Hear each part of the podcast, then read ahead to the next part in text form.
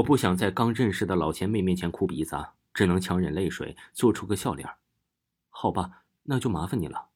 然后他还推荐我买一个空调，说现在全球变暖，风扇的效果不好，要空调才能迅速制造出寒气逼人的效果。还说呀，他的空调是阴间免检产品。于是我又买了个空调。最后我问他有没有笔记本和笔，他说现在身边没有带，然后突然消失在我面前。大约五秒钟之后，他重新出现，手里拿着一个粉红色的日记本和一套红色的中国娃娃彩色荧光笔。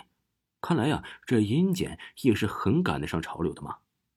我在老头的账本上签字画押，发现我欠了六十八点八万冥币，但是他说呀，这只是很少一点钱，只要我家里给我烧纸钱，就肯定能还上。在我问那个超可爱的日记本和荧光笔是不是也是他儿子烧给他之前，就像他来到的时候一样，连个招呼都不打就溶解在空气中。不管怎么样，我又可以写日记了。六月八号，郁闷中，一大早我就扛着昨天买的电风扇和空调上了一列地铁。虽然阴间的东西几乎没什么重量，和我一样，但是体积还是和人间的一样，所以不太好拿。我上了地铁，里面好热，我可以看到身边的一个胖叔叔头上的汗水像小溪一样不停的往下淌。决定了，就是他。我把风扇和空调放下，对准那个叔叔吹，质量果然不错嘛。一秒之内啊，这胖叔叔果然感觉到有什么不对，他抬起头向我的方向看过来。几分钟之后，他脸上的汗全都消失了。不仅是他，整个车厢的人都开始感觉到温度的差异和我的阴风。哼，我仰天大笑状，什么时候有人会开始怀疑身边有鬼呢？好期待呀！等啊等啊，车厢里的人呢都是非常舒服的样子，有人开始闭目养神了。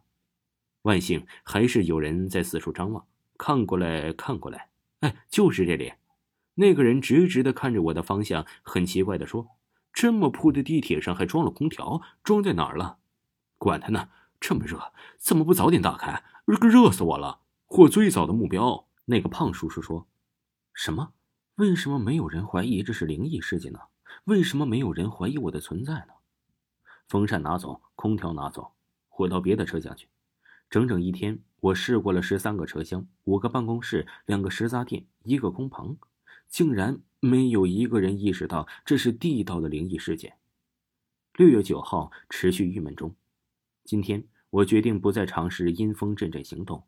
打算改走国际路线，向曾经令我一星期不敢面对客厅里的电视贞子前辈学习。可是要怎么能钻进电话线，控制录像机，最后从电视里爬出来呢？正在我烦恼的时候，老头又出现了。八分四十六秒后，我又欠下了八十七点三万冥币的账，身边多了一个电视、一部电话、一个万能遥控器，还有一个本名为“阴间女孩贞子”的秘籍。我翻开秘籍，第一章就是如何打电话给阳间的人。第一步，知道他的电话号码；第二，拨号；第三，尽量用最可怕的声音说：“你还有七天的生命。”虽然不知道啊，这禁用词都包括什么，我还是兴奋的随手拨了个电话。谁呀？一个很难听的声音回答：“你还有七天的生命。”我压低声音，尽量模仿贞子的语调说：“神经病！”对方挂断了。没关系，我再来，再拨一个。谁呀？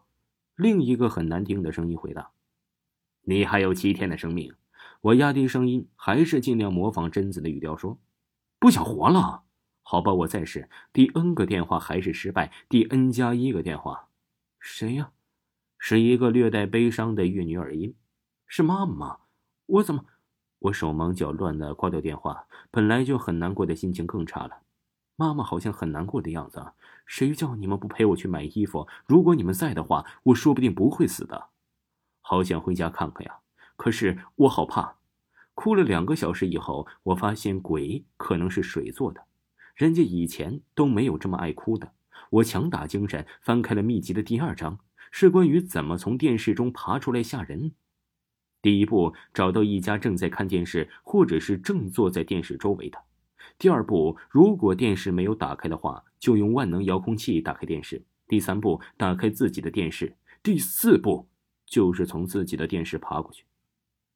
我直接找到一家正在看体育节目的，按照秘籍打开了自己的电视，然后费力的爬了过去，因为我怕身边的东西，风扇、空调、电话、秘籍、遥控器，在我离开的时候被人偷走，所以我全都背在身上，这样我爬行的难度就更大了。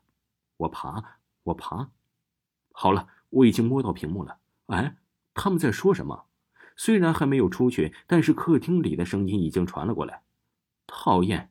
怎么还是小花点？不会是什么人又破坏了电视讯号吧？真讨厌，还是关了算了。什么？别关呐！面前的屏幕一片漆黑，他们真的关电视了。我用力的敲打着面前的黑屏，没有一点反应。我拿出了身上的万能遥控器，而且呀，这电磁干扰太强，没有信号。我坐在这空无人烟的电视里，大声哭起来。为什么都没有人理我呀？六月十号，我有朋友了，虽然不是人。今天老头又来了，虽然我告诉他我已经打算不和人打交道了，但是看着他掏出来的台式电脑，还是忍不住的买了下来。我在聊天室里泡了一整天，终于有人点了做人时的感觉。晚上的时候，我在网上遇到一个叫猫安安的白痴。为什么说他是白痴呢？因为我告诉他我就是鬼。他说呀，那他是猫。我说我真的是鬼。他说他真的是猫。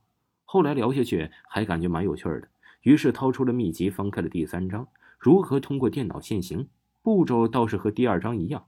于是我跟他说：“猫，我现在通过网络到你那里去好吗？哎，还是不要了，我好怕鬼的。我的样子就和街上可爱的美女一样的，不可怕。那你就来吧，千万不要吓我呀！”我努力的从屏幕中爬起来，眼前坐的是猫。眼前的肥猫也对着我，你你真的是猫啊？不是故意放只猫来吓我吧？猫，你在那里，人家都说黑猫很不吉利的，你还用绿眼睛盯着我？你可以是鬼，为什么我就不能是猫啊？不要翻我的屋子！真的是你，可是我听不懂你说什么。现在我能听得懂了。黑猫坐回电脑桌旁，用两只毛茸茸的小爪子打字我看起来有点傻。然后我们聊个整个晚上。我第一次明白，有一句“也许网络另一端坐的是一只狗”，哎，应该真的是这样的。可能大家呀在玩电脑的时候，这对面聊的人，没准也是一只什么特别奇怪的生物呢。